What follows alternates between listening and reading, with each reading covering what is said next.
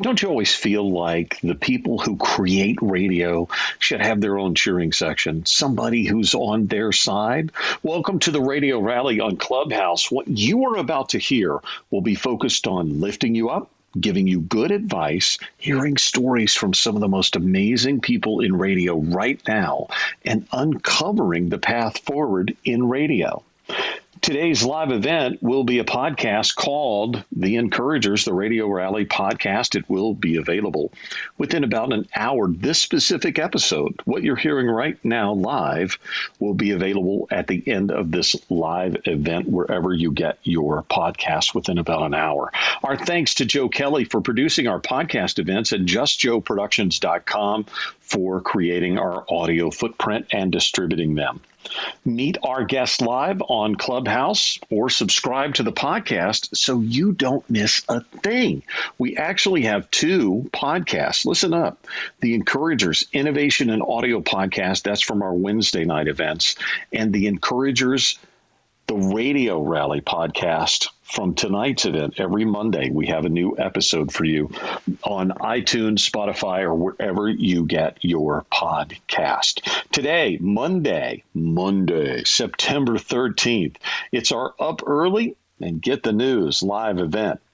And of course, Dale Carter, program director, morning show host, KFKF 94.1 in Kansas City, is with us. Also joining us today is Lesley Lotto. And listen, Lesley is the owner of Remote News Service. Wait till you hear what she does for work. You're going to like this.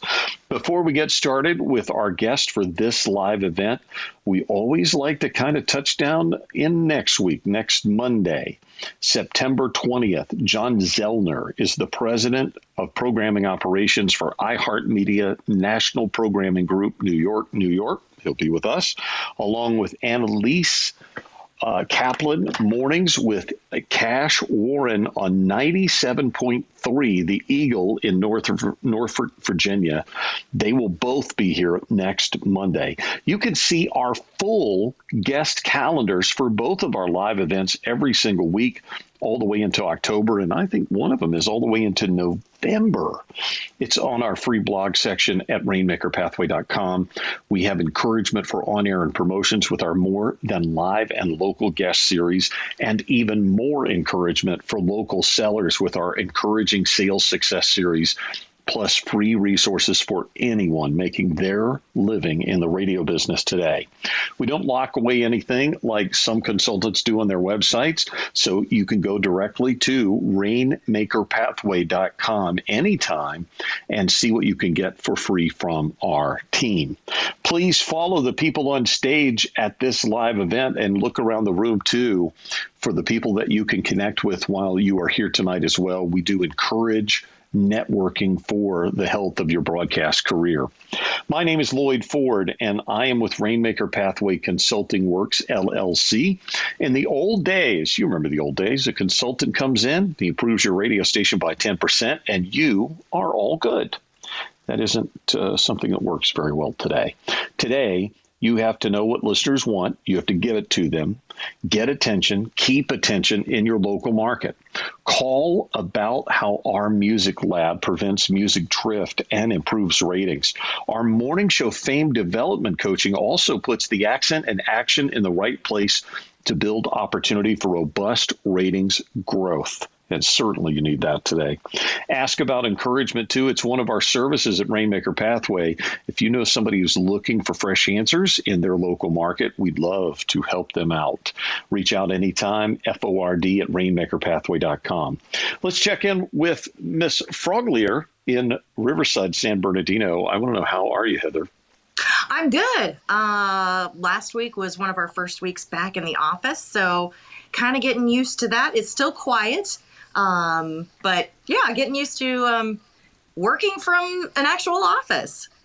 It's kind of a big deal because you've been out of it for a while, and so you kind of have to get back in the groove. And yeah, I don't know. It, it, you know, people will say, "All right, it's no big deal," but it really kind of is. It is. You know, you don't realize, you know, what a blessing it was, kind of, to be able to be home and see your dogs every day and your child, and you know, that's kind of nice. But um, no, I'm excited to be back.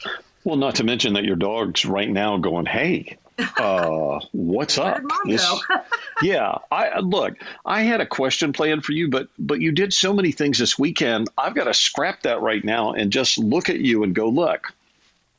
Can you tell us what you did this weekend? Why it was so cool, and and and what is it about that radio station? You guys are always doing things that are pretty incredible. Yeah, you know, we we've been around quite a long time, about 32 years now, and so you know we're the Heritage Country Station out here, and um, our listeners are just amazing. They're extremely loyal, as most of the country audience is, and you know when preparing for uh, the uh, September 11th 20th anniversary, we wanted to do something um, that was positive because we all know where we were when you know that tragedy happened. Um, but we wanted people to not leave feeling sad you know about the occasion but feeling like they could make a difference. So we kind of put a spin on that ridiculous milk crate challenge and we said, you know, we're going to do a 9 11 milk crate challenge, but we're going to fill 49 milk crates with non perishable food for uh, three different veterans organizations out here. And we just set up a tent and everything and got the milk crates donated from the dairy and, um, got some of the Vietnam veterans to come out and um, tied in a food truck. And we had those boxes or those crates filled within three hours. So we kept going and we spent most of the day out in the parking lot of our offices and it was just a huge success and everybody, you know, felt very good about, you know, doing something. Um, Heather, it made it made me so nervous. I saw the I saw the crates and I was like, "Oh God, no! They're no. doing that thing." And I'm like, "That's completely crazy." And then I read it and I was like, "Okay, wait a minute." And then and then you did the thing you did for veterans and just to include them and bring that full force was just pretty amazing. And you guys rocked it out. Yeah, we did. Um, it was uh, it was a great day, and you always leave feeling you know, just really proud to be in radio when you get to execute something like that. And again, it's been 18 months since we've really been able to do anything where we've seen the public. You know, we made it a drive-through service, so it was easy. Drop your cans off. We'll we'll take them from your trunk if you want, and so it was safe, and it was um, it just really felt good. I'm just really, uh, you know, I'm always saying to people, you know, the people in our business who are always trying to fake it up and make it look like they're doing something, they're so missing out on the power of mm-hmm. what local radio is and how good that feeling is when you walk away from it. You go, wow, I can't believe that happened. Yeah. I mean, when you think about what we're blessed to be able to do what we do because, you know, we all have you know 50,000 watt microphone at our disposable or at our disposal and what we do with it every day is up to us. We have the power to change people's lives, you know, be the champion for the music, ask people to give to causes like what we did on Saturday and and you know, be the voice for those that don't have a voice. So it was a rewarding weekend. I appreciate you taking the lead and doing something like that and showing people how to do that. This is our early up and get the news live event. And we don't have any guest coming up on this live broadcast that doesn't get up early and bring a lot with them. So, could you please tell us about your guest on this live event? I'm very excited. I'm intrigued by Lesley Lotto. She's the president and senior anchor of Remote News Service. Um, basically, they're a service that offers radio news and local content to stations who, you know, may not be able to afford a news team. This is genius, Lesley. So thank you for being a part of uh, the event today. Thank you for having me. Tell me, let's start at the beginning. Tell me how you got your start in uh, in broadcasting. Oh, that's easy. So I always wanted to be a journalist, and I did every other part of journalism. I did print work, I did PR, um, and when I got into college and I decided I didn't like either one of those, I tried radio, and that was it. I was just like hooked. Everybody says that radio is like a drug. Once you get bit by the bug, it's over. Or the mafia. or that too. so wh- where did you where did you go to school or, or training for broadcasting, or you just had that natural talent? Oh, I went to Cal State Long Beach in California and I did junior college for a couple years and then I wanted to go away. It wasn't that far away, but I went away from my family who were in Los Angeles and I just did the two years there after junior college. That so it was straight up all journalism there, and it was ranked as a good journalism school. And my grades sucked, so it was perfect for me. I love it. How did you start uh, radio news service? Remote news service started after one, you know, as we know in radio, we lose jobs frequently. So either we quit to go to a better market or we get laid off or fired or whatever it is. Um, I was uh, living in Los Angeles and I got a job in Montana. And the job, the company that owned these stations, they were all brand new, um, started an Air America station. For anyone who might remember, Air America was a progressive talk. And um, they ran out of money, so they brought in a company that was super religious and they did not want a progressive talk station. And so they flipped my station to Jack FM. So I was out of a job and um, I started podcasting.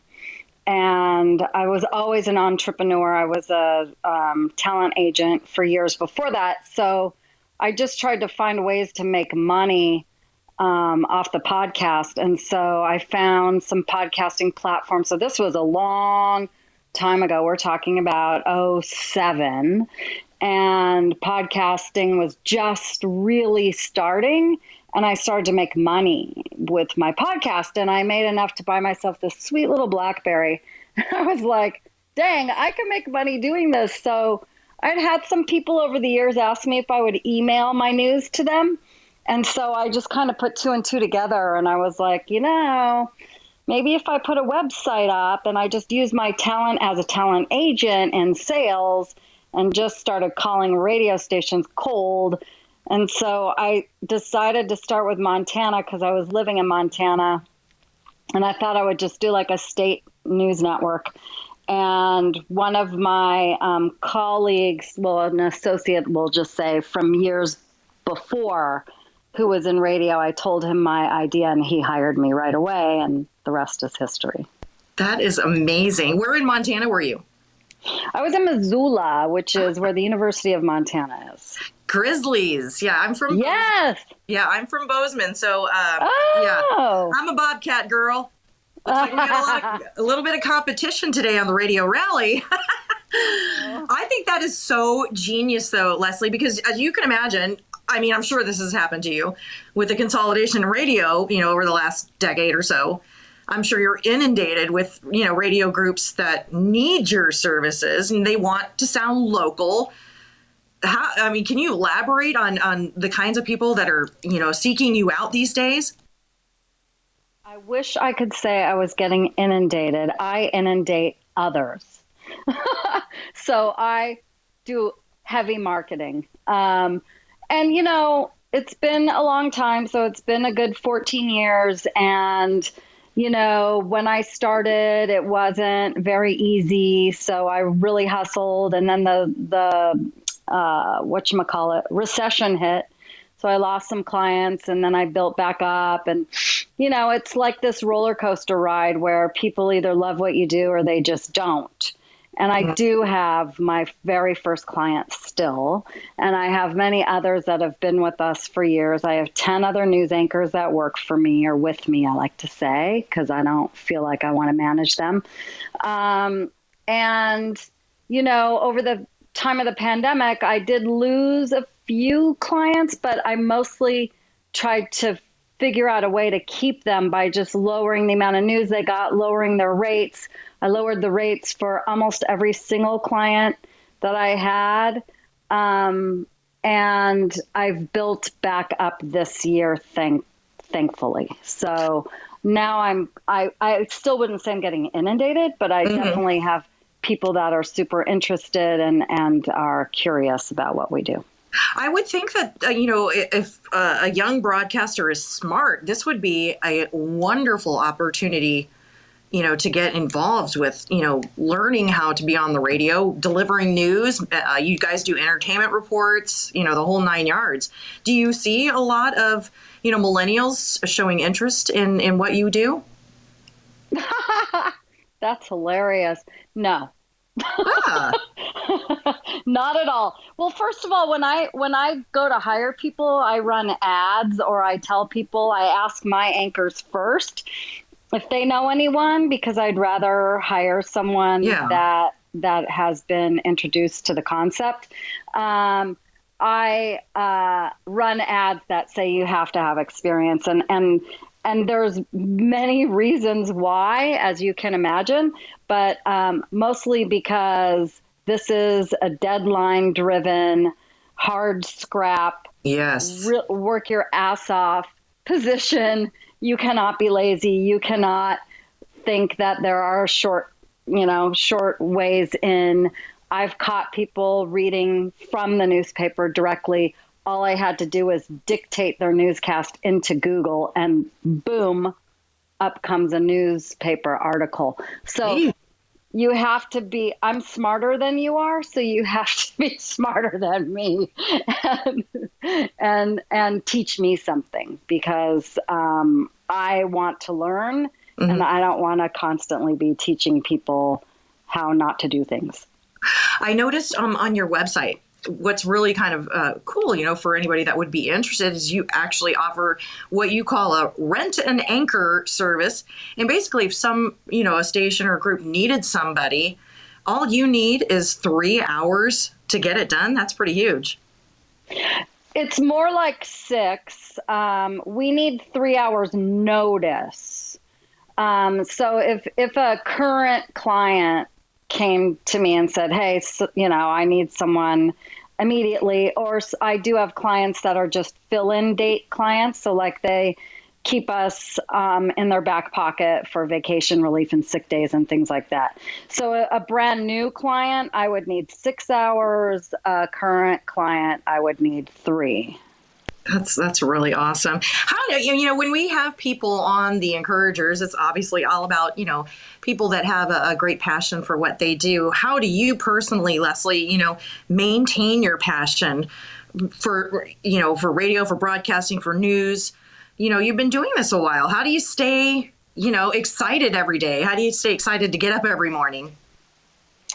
Um, that's a great question. You know, I there are days like everyone where you just feel like you don't want to work that day, especially like on Sunday nights when I have to do some of my early stuff for the next day. Um, but it is interesting uh, it is interesting work, and sadly, it's also devastating. Um, you know, like with the fires in California, you know, things mm-hmm. like that really hit me hard because California is my home. Um, but you know, it, it, it's varied and it's it's every day is different, and I love. You know, I love getting new clients, not not because of the money. It's because I love like learning from other people. Like I just got a new client in Alabama and just talking to the owner of the radio station was so much fun. Like he was just like a really fun guy. And I was like, dude, we need to do a talk show together. I mean, he was so funny and we just had so much in common. And you would think, you know, I I I am, you know, more of a progressive person. Obviously, my news is straight down the line. And so for me, I was thinking, oh, this guy is going to want like something super conservative. And he was railing on politics. And it was so funny. I was like, wow, I wouldn't expect this from someone from Alabama. But right on, dude. Um, so yeah, I just really enjoy talking to new people who I may not have come across before. I'm very social, so even when I'm just out and about in the world, I, you know, like to talk to people. I found a station literally five miles from my house, and they hired me. I mean, it's just like fun to meet new people and hear mm. about like like what we're talking about just hear about their passion for radio and well i mean uh, say for instance a young woman comes to you looking for advice about you know starting a career in radio in in broadcasting what what does lesley tell her a young woman? Well yeah, i would new, tell a, a young a woman or a graduate. young man or i would tell anyone. First i would probably ask them why and what exactly they want to accomplish and and not why in a bad way just you know why? What's your why? Why are you why do you want to be a doctor? Why do you want to be a veterinarian? Why do you want to get into radio um, and then i would encourage the heck out of it because first of all there's too many bigger companies that are eating up the smaller stations there's too many newspapers going out of business um, if they wanted to be in news, I would fully encourage that and um, ask them to send me demos here and there so I could critique them if they wanted me to. Whenever I hire someone, I always ask if they're coachable. That's super important to me. Um, and I want to be coached. So uh, I will. I will ask the anchors that work for me, specifically two of them, um, their opinion on things that come up because just because I'm the solo owner doesn't mean I can't always learn something new from someone else. Sure. Um, we also like to ask who are your mentors and do you still keep in touch with uh, them? Mm, that's a that's a that's a heated one for me. I I could when I saw that you were gonna uh, this was gonna be something uh, that might come up. I, I thought, gosh, who?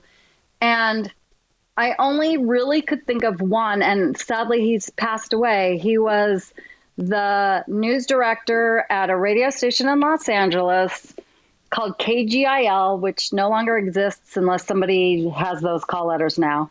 Um, but it was a news talk station, and it was way, way, way back in the day. I don't want to say the year because I'll totally age myself. But it was a long, long time ago. Lots of famous talk show hosts started there. Um, it was in the San Fernando Valley, and his name was Ed Zeal.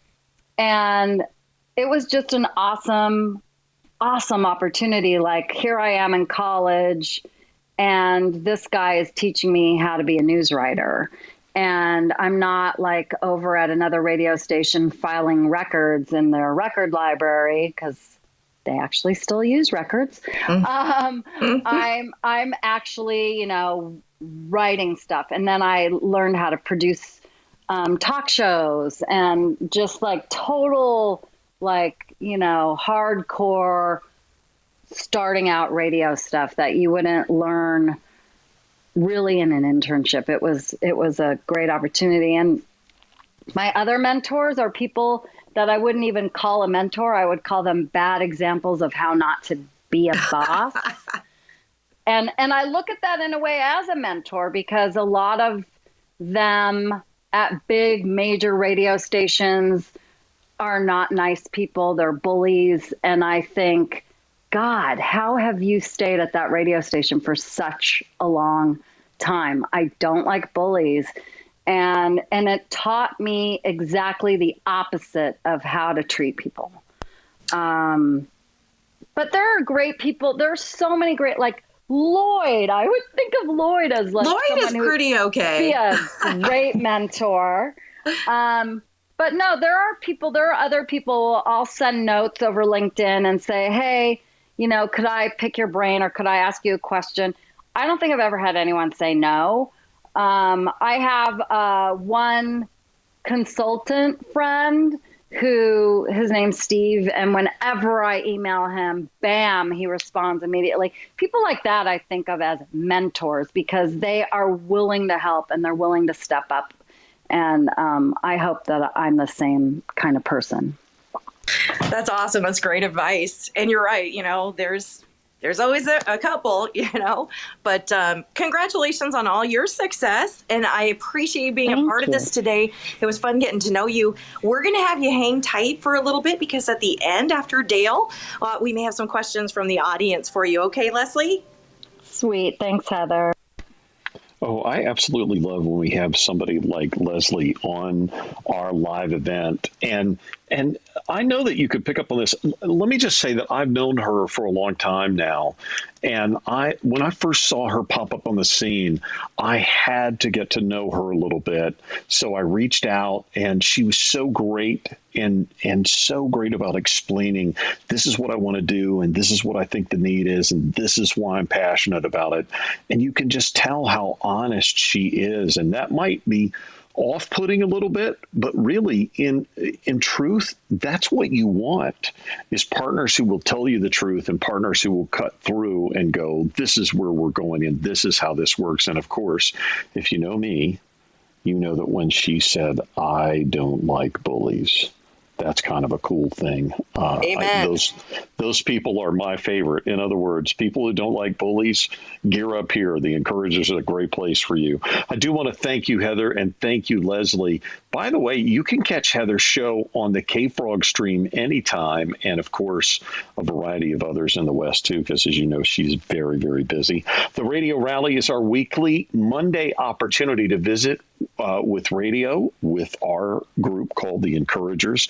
Uh, please make your mark now. If you haven't joined the encouragers do it tonight while you're here live.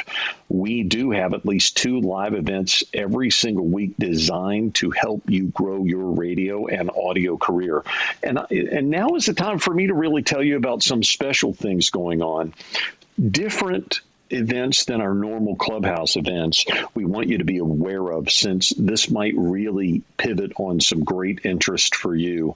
Uh, both of them are going to happen here on the Encouragers on the Clubhouse app. The first one that I can tell you about is going to be what we call event number one, September 21st, 7 p.m. Eastern, 4 p.m. Pacific. That is a Tuesday.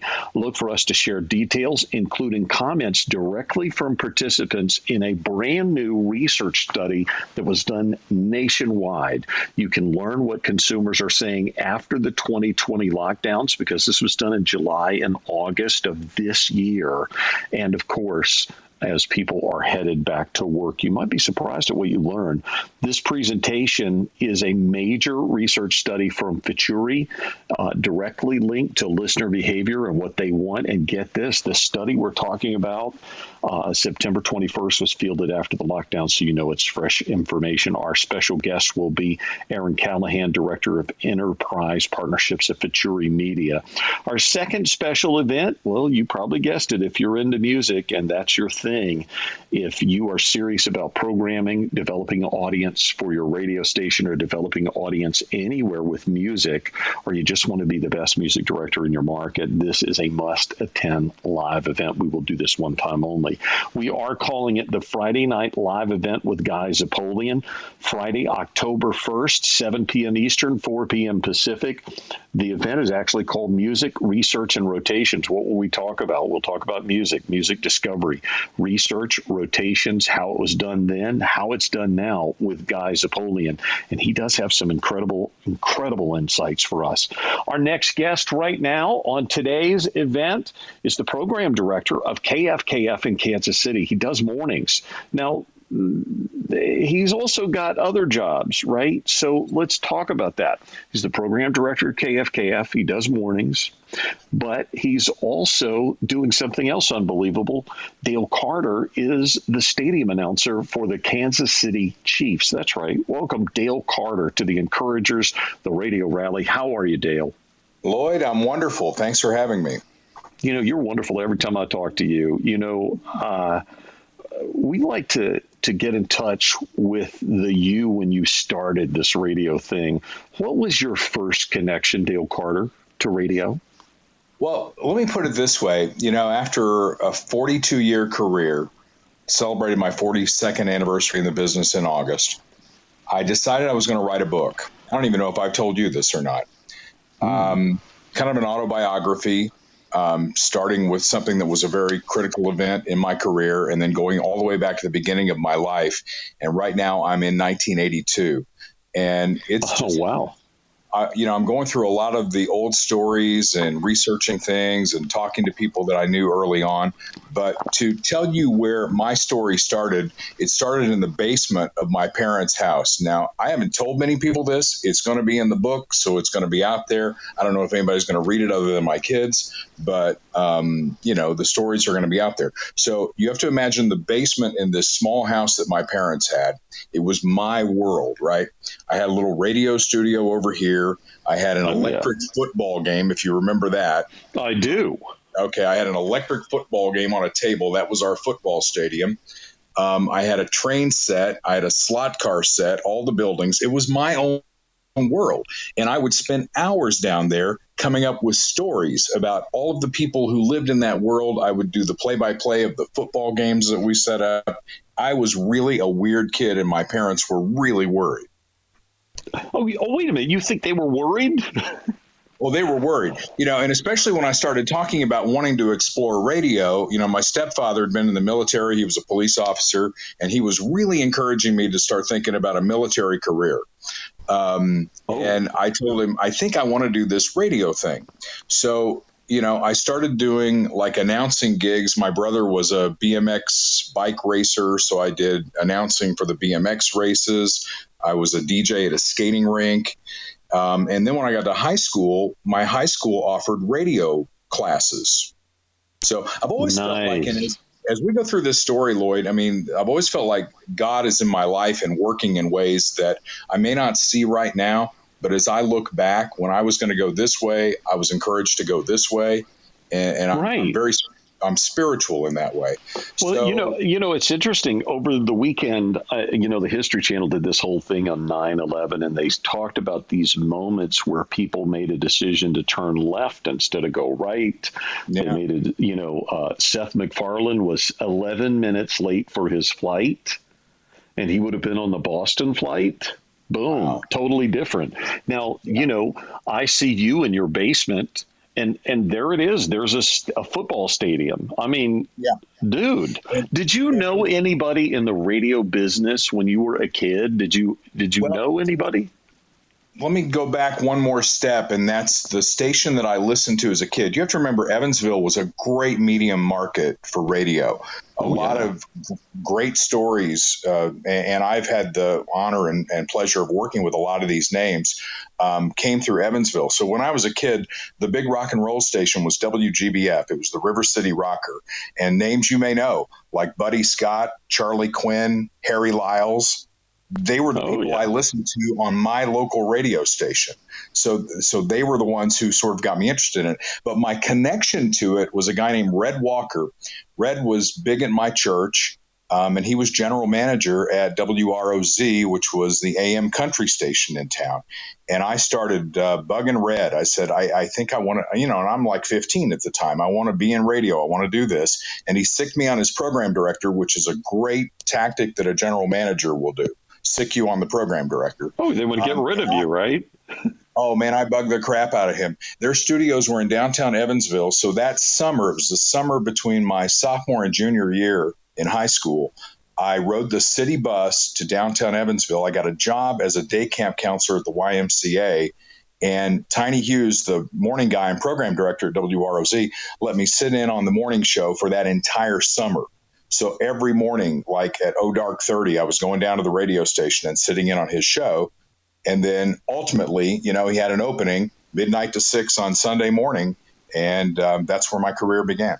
So this is so interesting because you got the football stadium, and now we have a whole summer watching a morning show, which probably ruined you right there. You're probably sucked right in. Absolutely did. You know, because you know, in radio classes in high school, Ray Beggerly was our radio teacher, and he is one of my all-time heroes.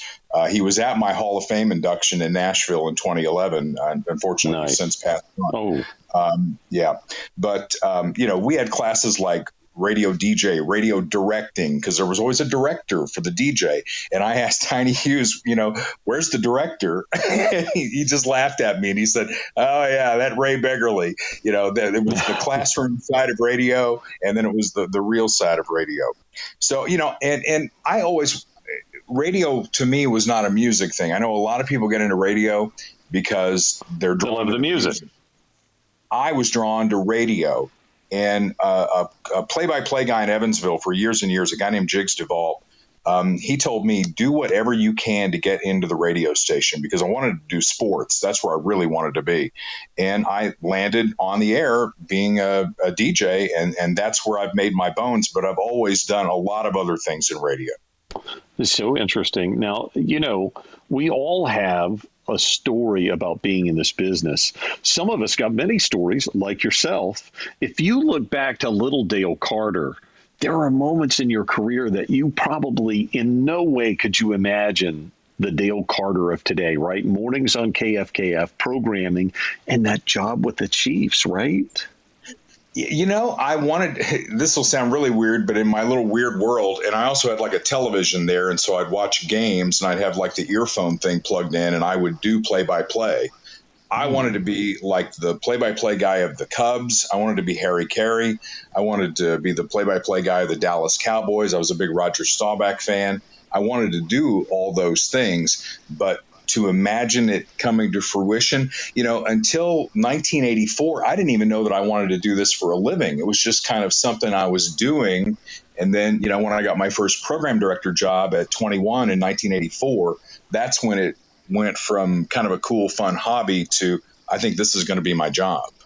So, so listen, let's let's talk about Evansville for a minute, but not early, early. Let's catch you up to you know you want to be in this. Maybe that transitional piece where you became a program director and you went, oh, wait a minute, this is me.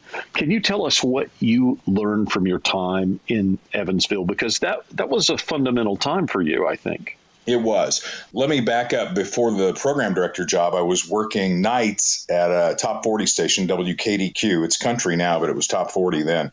And I want you to listen to the names of the staff people we had at that radio station. Our program director was a guy named Gabe Hobbs. Gabe Hobbs would go on to be a major talk guy, right? Um, right. Our afternoon guy was Ron Payne. Some people know him as Night Train Ronnie Lane uh, from Tampa. Uh, Scott Chase was our midday guy. He's been the program director at WSKZ in Chattanooga for a very long time. Our afternoon news guy was Bill Lockhart. Uh, he's the program director at WGOW in Chattanooga. And our part timer, young guy, whose job it was to play hooks down the line in an early form of research, was John Ivey. Are you kidding me? I'm not kidding at all. I mean, that was our staff, and I was a part of that staff. But you think about all the program directors that came out of that. But again, I was a kid in high school doing nights on a top 40 station. So I get fired. Which of course you do. right. Okay, it's 19, 1984. I end up at WYNG, which was a country station then. I was doing middays, which screwed up a whole year of college for me because I, you know, I had classes during the day because I worked at night. Oh, sure. And, and that all got flipped in that semester. So, um, by the end of that year, a guy named C.J. Jones was brought in by Beasley. The, the station I worked for was owned by the Beasley Group, and he was instructed to fire everybody because we were a 50,000 watt FM country station. My old station, WROZ, was a 5,000 watt country station, and they were kicking our ass. Hmm. And he was instructed to fire everybody, scorched earth. And he kept two people. Sam Yates was the overnight guy. Sam would end up doing the morning show there. And then he called me in and he said, Look, I see a little of me in you. Um, I want you to be the program director and I thought he was crazy. Um, and he said, "Oh, I said, what, what's my choice here? What if I don't really want to be the program director?" He said, hmm. "I'll bring in somebody else. He might not like you, and he might fire you." And I'd already been fired once that year. I didn't want to get fired again, so I took the job. Okay, so we're going to write that down as how to motivate Dale Carter 101 right there. Give him a choice. Yes. Now, now look, I, am going to talk to you seriously about something. When when we see somebody who's so successful in our business, and let's face it, I know that you are self-deprecating all the time because I've known you for a long time. But let's face it, that's you. You're very successful in this business. Mornings on KFKF for a long time, programming KFKF for a long time. Kansas City Chiefs stadium announcer. People can tend to look at you and go, "Oh, you know what? Everything that Dale Carter touches turns to gold." Well, that's that's not really what we do on the encouragers. We like to say, "Look, that isn't the way life works all the time. It's just like you said, you know, how do you know you're on radio? You you get fired. Can you give us some examples of setbacks that you've had and how you've worked to stay positive in this business? Well, I can tell you that my run at WYNG, and you know, you talk about how long I've been in Kansas City. I've had four jobs since 1980. Uh, right. I've had this this job in Kansas City. I've had for 26 years, 24 on the morning show.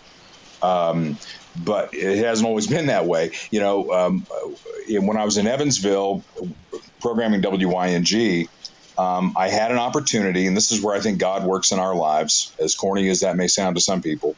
It's Um, I was approached by George Toulis to interview for the WUBE Cincinnati job.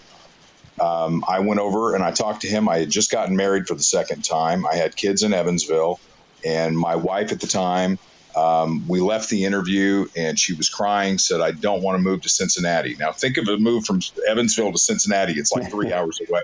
Right. Um, so yeah. far, you know? Yeah. So I called George. George said it was down to two people, me and another guy. Turned out that was Tim Closson.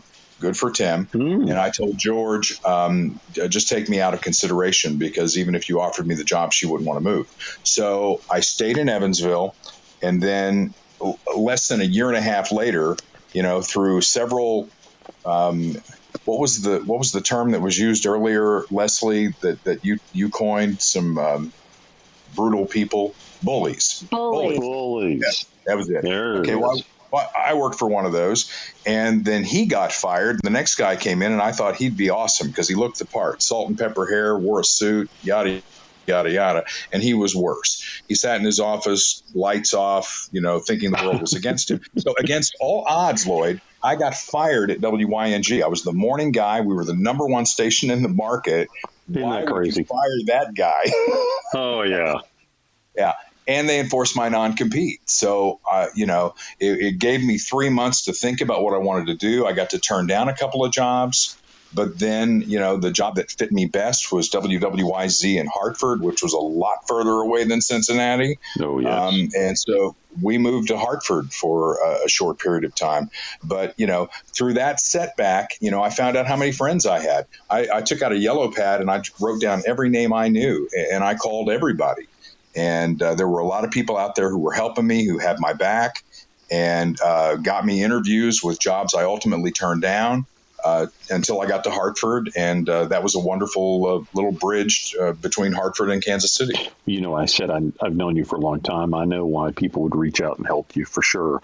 Look, have you had mentors in this business? I know you have, but look, uh, we're talking about people that you would reach out for a touch of guidance here and there. Well, you know, it's interesting because you had him on on this on this deal, uh, mm. Joe Bell. Oh, yeah. Interesting story Joe Bell is because I, I'm in Hartford for two and a half years, and then I get the opportunity to come to Kansas City. In the meantime, Joe gets the general manager's job at the station that fired me in Evansville. And that thing, I even heard Joe on this talking about that thing was the Titanic. It was going down. And right. he called me in Kansas City. He said, I've never met you but I've heard your name about 10 times since I took this job. Uh, will you help me? mm-hmm. And so, so, I went home to Evansville and I tried, but there was no saving that radio station. Um, but it forged a, a, lifelong friendship now with Joe Bell.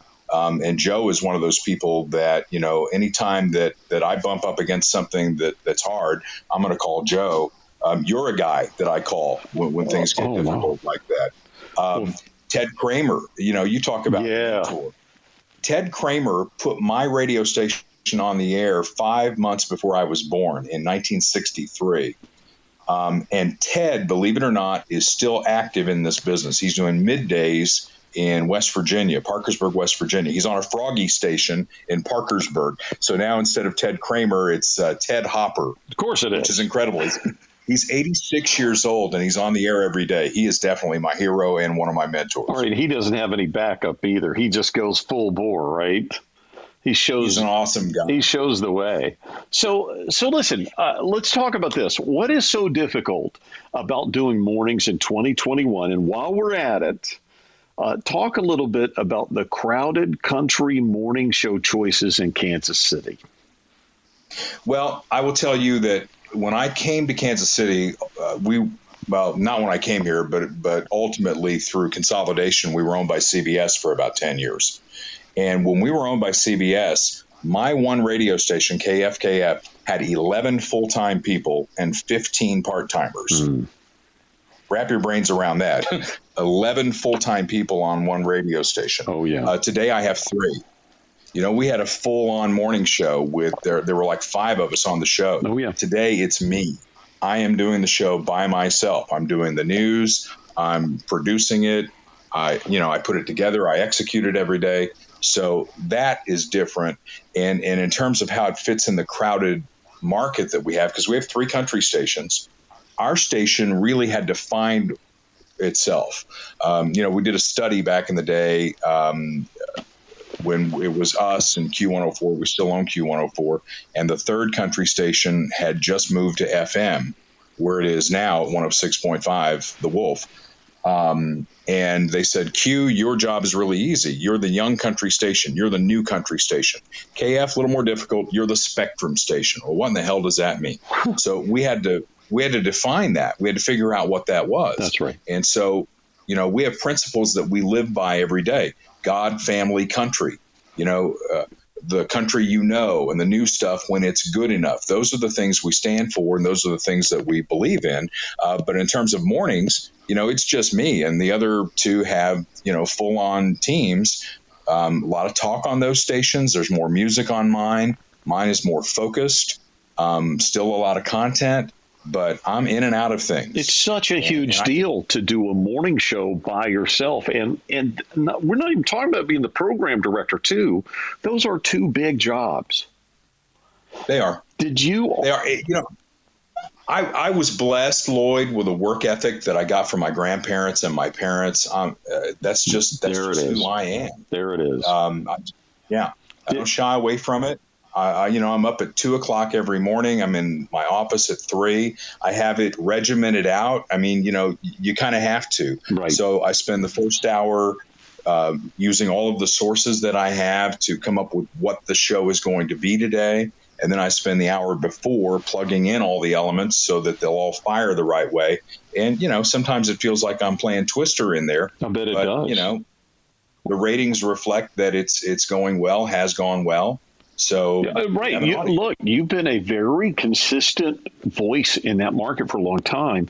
Did you always want to do mornings? Because let's face it, you're a morning show guy. You are. When did you know? I have, I have fallen into it three times. Right. Not by any, you know, uh, we lost a morning guy in Evansville. We didn't have him under contract. I tried two other people in that slot, and both were terrible failures. And the the last guy, mm. I had to fire him right before the book started, and so I went in as a band aid. Well, guess what? We had incredible ratings that came out of that, so I was stuck. Um, right. Hartford, kind of the same thing. The last six months. Uh, we had lost the legendary morning guy. We, we tried somebody, it didn't work out, so I ended up in there and Kansas City, kind of the same deal. You know, um, we had a guy who'd been there forever. In fact, he was the stadium voice of the Chiefs for a long time. Oh, wow. I let him go from KFKF, and then the Chiefs let him go and hired me 13 years ago. So I'm not getting any Christmas cards from that guy. I guess um, not. Yeah. Um, and so, so I've kind of fallen into it three times, but like I said, God works in mysterious ways, and I guess I was meant to be a morning guy. Absolutely. Listen, a lot of people are not good at programming and doing mornings at the same time. It takes balance and usually something suffers.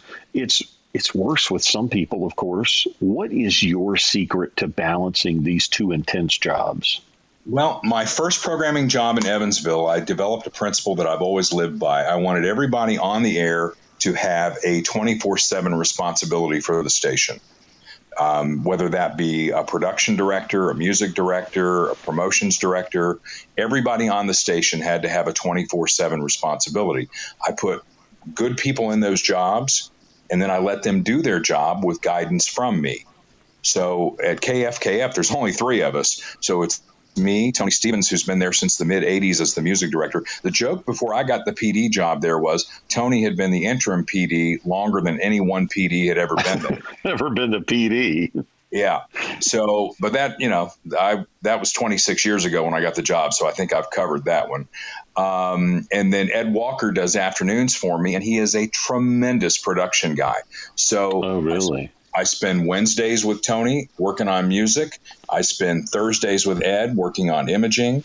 Um, I spend Tuesdays with the promotions team that we have that covers all four of our stations. So, and then Monday is my podcast, which I know you want to get to in a little bit. Absolutely. And Friday I leave early. oh, oh, now that's nice. You you have worked it to where you not only are you you have great balance, you have great ratings, uh, but you also leave early on Friday. I like the way this is going. Okay, how long have you been the stadium announcer for the Chiefs? This is my 13th season, which, you know, there have been highs and there's certainly been lows.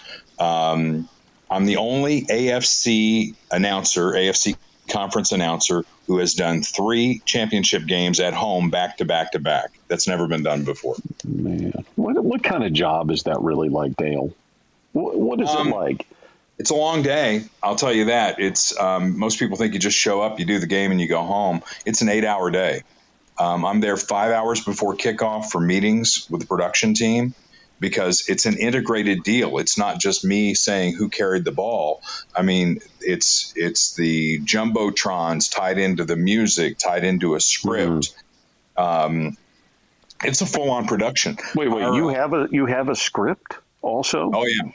Well, there's a script for like all of the commercial reads that happen, but during sure. the game, that's all read and react. But our control room, Loyd, I mean, it's a television control room because we're right. essentially doing a television show.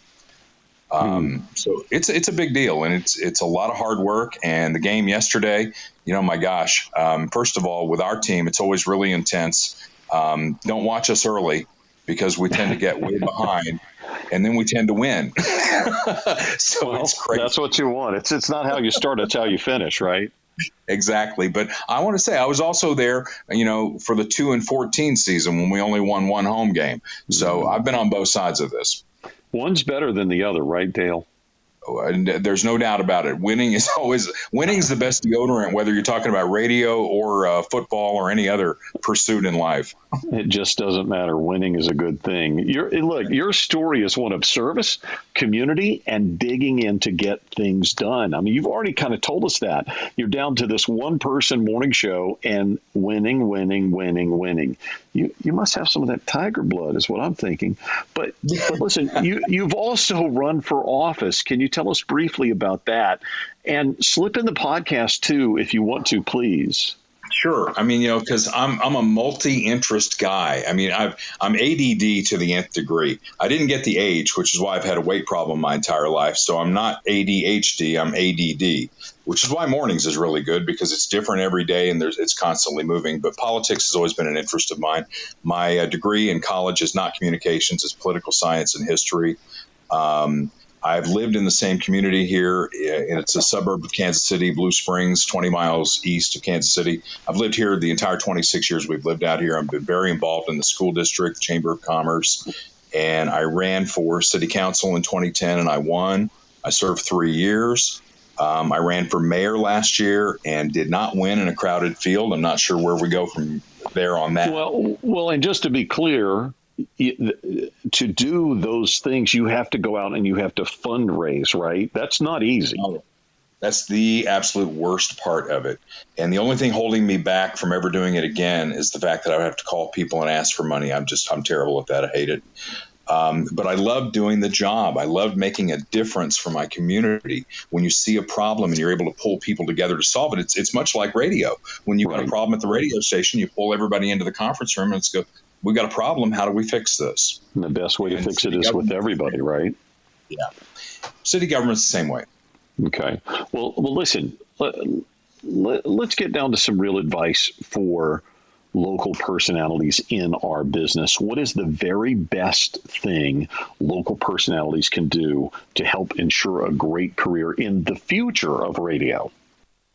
I have four idea, four tips, if you will. One is take care of yourself. You got to be healthy. Um, you can't, you know, you can't do a morning show like I'm doing and swing from the vines. You can't go out to a concert, be out till 10 or 11 o'clock and turn around and do a morning show. You just can't do it. Something, something has to give. And that's that. Um, you got to show up every day and you got to be consistent. And then lastly, I would say find a way to get yourself into the revenue stream of the radio station. I have cemented my position as best you can in our business, always with a caveat that you never know. but to the best of my ability, I've cemented my position by getting myself into the revenue stream. I have several clients who advertise for, you know, I do their commercials, um, and they would not be on the station without me and, and, that gives you some power, especially when a troll, and I won't mention his name, comes to town part of an ownership group. I think wait, wait, I'm talking. Wait, about. but you and I know who that is. yes, when you're when you're generating six figures of income for the station, it gives them pause before they run you for making too much money. You know, it's interesting that you say that because uh, I did the radio State of the Union with Mike McVay. And as we were talking about how to cement yourself in a job in today's environment, he was talking about how at a corporate level, you know, he can't even say how many times that they were going, we've got to cut. And there are these big salaries, especially morning show people, right? And. Yeah and they get to so and so's name and they go, well, you know, there's $118,000 or $150,000 tied to this person in endorsements. And he said, suddenly they're off the list. So that's what yeah. you're uh, recommending as well, right? That's absolutely correct. Um, you know, and I'll be honest with you, you know, our business has changed. I think everybody would recognize that. Um, I am making today in a base salary less than I made when I started on the morning show in 1997. Is that um, right? For me, it's been all about reduced debt. I think you know me well enough to know that. In fact, absolutely. Um, uh, tomorrow, I'm going to make my last car payment. The only debt I'll have mm. left is a house that I own for another 10 years, and then I'll be completely debt free. That is very important in this environment to be debt free. Absolutely. Dale, I, I, want to thank you for, for making this time for us. You know, people don't understand doing so many of these things, you know, for you to set aside some extra time for us is really cool. I appreciate you joining us on the Encouragers. I hope you'll stick around for a few minutes in case people in our audience have some questions for you. Glad to do it. Every week we have visits. We're very fortunate to have visits from radio pros in different parts of the country at all different levels, and we do it for a single reason. We're here to encourage you and encourage anyone making a living in the radio business today.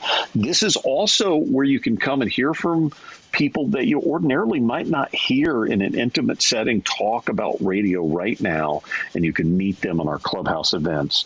We do want you to follow the people on the stage and the people around the room. Look around the room, see who you might want to connect with, because uh, we all know the bullies are out. This is all about encouraging. Our purpose is to encourage, and networking is a big part of encouraging your career in the radio business. Don't forget next week, Monday, September 20th, John John Zellner, who's the president, programming operations, iHeartMedia National Programming Group, New York, New York, is going to be with us. Annalise uh, Kaplan is going to be with us. She's mornings with Cash Warren at 97.3 The Eagle in North, Norfolk, Virginia. We're going to learn about her job. That's a brand new job for her, too. You don't want to miss what both of these people are going to share with us next Monday, 7 p.m. Eastern, 4 p.m. Pacific. And we encourage you to pass that along to others as well, because we are trying to encourage people to understand what it is that we're doing here. We're going to open up the room in case there are questions questions that you have for our guest right now, you can just press the button at the bottom of your screen on your iPhone or Android device. Looks like a little notepad in the hand. I'm sure they meant for that to really be a smartphone, but I guess that's as close as they got. So uh, I do want you to do that at this time. Remember that when we do pull you up, please go ahead and mute your microphone because we may not ask you to speak right away and we will address you by name, of course resource uh, as we uh, start this process. I will say this uh, check in anytime for the latest updates as we continue to add guests. We publish our full updated schedule at rainmakerpathway.com. That's also where you can get fresh and free resources to encourage you or anyone in the radio business. We don't lock away anything on our website, and we are here to encourage your career. We care about the people in the radio business. Look for our free blog section and get the hookup and share it with friends as well. Also, don't forget that you can join us on Wednesdays as well on Clubhouse Live for our innovation and audio with Skip Dillard from WBLS and Hot 97 in New York City. As usual, we will have two guests, but just like normal on innovation and audio, only one will be from radio itself. The other is usually somebody who handles and works consistently with innovation. I call them being from the innovation field, and it'll be obvious to you, believe me, uh, who that is. They're not always tied directly to radio or even audio. It's our way of giving you a different creative perspective about change, creativity itself, handling innovation uh, on the spot. This Wednesday, just two days from now, our live innovation and audio event will feature Mike Pell, who is, get this, he's in a Visioneer Okay, that's that's also he's the director of the Microsoft Garage. Have you heard about this in New York City? He is going to share how they're doing something incredibly, incredibly different with the Microsoft Garage in New York City. So let's talk questions right now for Dale or Lesley or anyone on our panel. Um, and the first person up will be John. Do you have a question for somebody on our panel? Yes, uh, Loyd, I've got a question for Dale Carter. And Dale, I wanted to uh, I wanted to commend you first for being uh, a real trooper, uh, wearing a couple of hats, and uh, and doing so well in a very competitive environment uh, of country radio in Kansas City. My question for you is um, the unique the unique music mix you have on KFKF. Can you speak about that a little bit? Oh, there you go. I found the mute. the, yeah, well, because we had to find our lane, you know, um, and our lane is we're the country station, and we're we're not ashamed about that. Um, there are at any given week, on any given week, there are eight to ten in the top thirty that we're not going to play. We'll never play. Uh, there have been number ones we haven't played. Um, but if you listen to my station and you give it an hour, what you're going to find is we made a change gosh, almost 10 years ago. Instead of doing what traditional country or traditional radio stations do with power gold, secondary gold, lunar gold, we went to era based coding. So within an hour, you're going to get basically every era of country music that we play all the way back to the the 90s in, in, a regular rotation. I mean, in a special sense, we might go back a lot further than that, but just in regular rotation. So in an hour, you're going to get the full spectrum, uh, but it won't be in terms of power gold secondary lunars. It's going to be in in era code, if that makes sense. Love it, love it. Well, listen, I have a question for Lesley, and Lesley, you know, when you started doing this, did it make you nervous to add clients? Because it's no small order what you're doing as a remote news service. What do you mean nervous? Well, you know, you got to juggle all these balls in the air, and you talked about one being an entrepreneur, and two adding other people. And I love your spirit and energy of going, look, I'm not trying to add people who are not interested in this lane and you can do that in this business. You can add people that ultimately will not be as interested in it. And you talked about that a little bit where you can pull up actual newscasts that are coming directly from a newspaper. That's not for you okay? Did it make you nervous to go from one client to three clients to oh my god? You know did that make you nervous? You know what? No i got excited I got really excited. I also teach yoga. And one of the things that I've learned from years ago was do one thing every day that scares you. And so to me, you know, there are moments where I go, "Oh my god, it's getting my company is getting too big," and I'm I'm nervous about it because can I handle it? Can I find great people? Finding people is the hardest part of growth. Um, but thankfully, knocking on wood over here, everything's worked out quite well you know, I think a lot of people have learned that finding people is the hardest part of being in business. When people went through yes. COVID, did that did that affect you? No. The the Excellent. thing that affects me when when there's like a big, you know, layoff, like one of the big companies lays off 50 people or whatever, is that sure. people come running over thinking, "Oh, I'm going to do this as a bridge to my next gig," but I don't hire those people. I hire people mm. who are looking for supplemental income, who want a side hustle, who want, you know, maybe they're retired but they they don't want to be out of the business or they're out of the business and they miss it too much so they just want like one little tiny client so they're still doing radio. Um, nice yeah, so so I hope that answered that. Listen, I, I always want to commend you when I have these conversations with you because you're first you're so serious and then you laugh, you know, but but I know when it comes to the business of being that entrepreneur, you're really serious, and I just appreciate your viewpoint for us here on the Encouragers and the Radio Rally. Well, thanks. And I want to tell Dale that he needs to have a news person, and we have experience in Evansville. hmm. I was gonna I was gonna see if you could hook me up. Maybe I could in my spare time anchor some news. There you go. I love when I get those calls.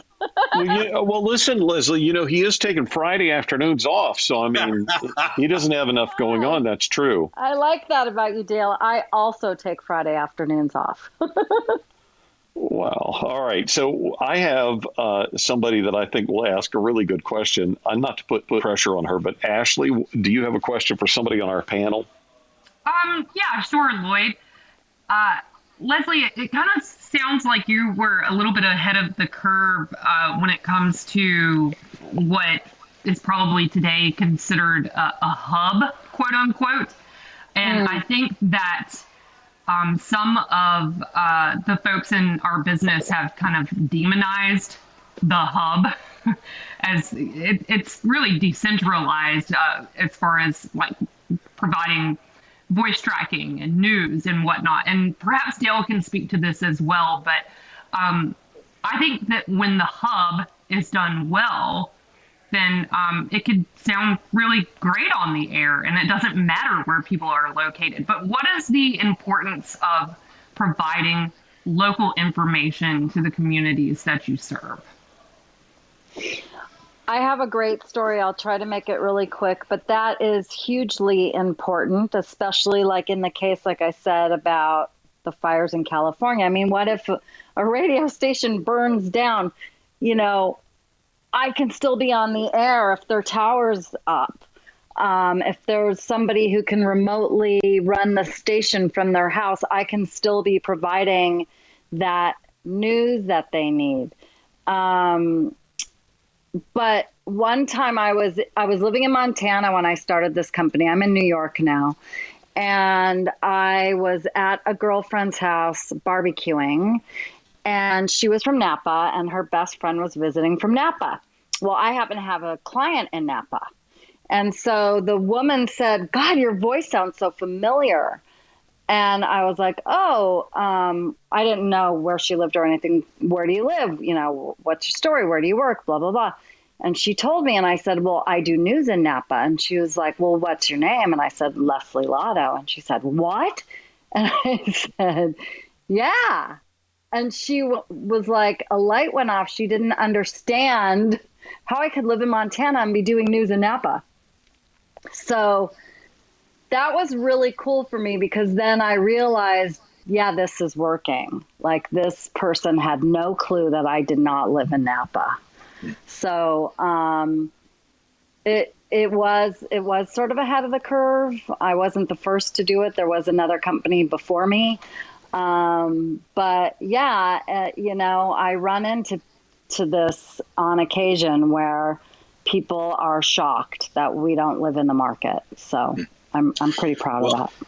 I, I would say, gee, if I could say something, you know, just to be on the other side of that, because we're not a big company. Steel City Media has six stations, four in Kansas City, two in Pittsburgh. So we're never going to have a hub system per se. Um, I um, didn't want to do voice tracking at first. I thought it was the the second coming of evil.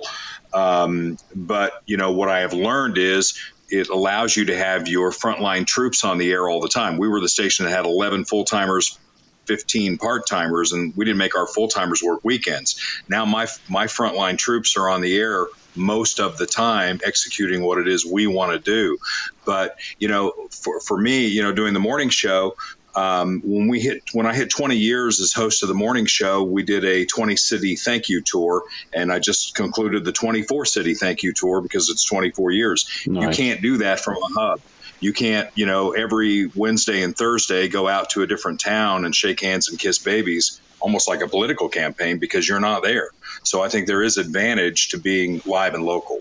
Well, and I will just point this out. You know, I'm kind of like Dale, you know, in that reluctant lane of, hey, I don't like the voice tracking and blah, blah, blah. But you reach a certain point where you realize that the real factor of being live and local is what you do with your creativity and what you put on the air and what is that relationship with the audience.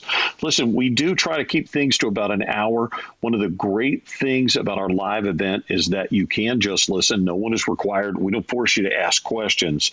I want to thank you for joining us every Monday, 7 p.m. Eastern, 4 p.m. Pacific for the Radio Rally. Remember, if you know somebody that you would like to hear as a guest on the Radio Rally, it's simple. You just email me, FORD at rainmakerpathway.com. We hope that you have a great week. This is our opportunity to kind of give you a boost on Mondays.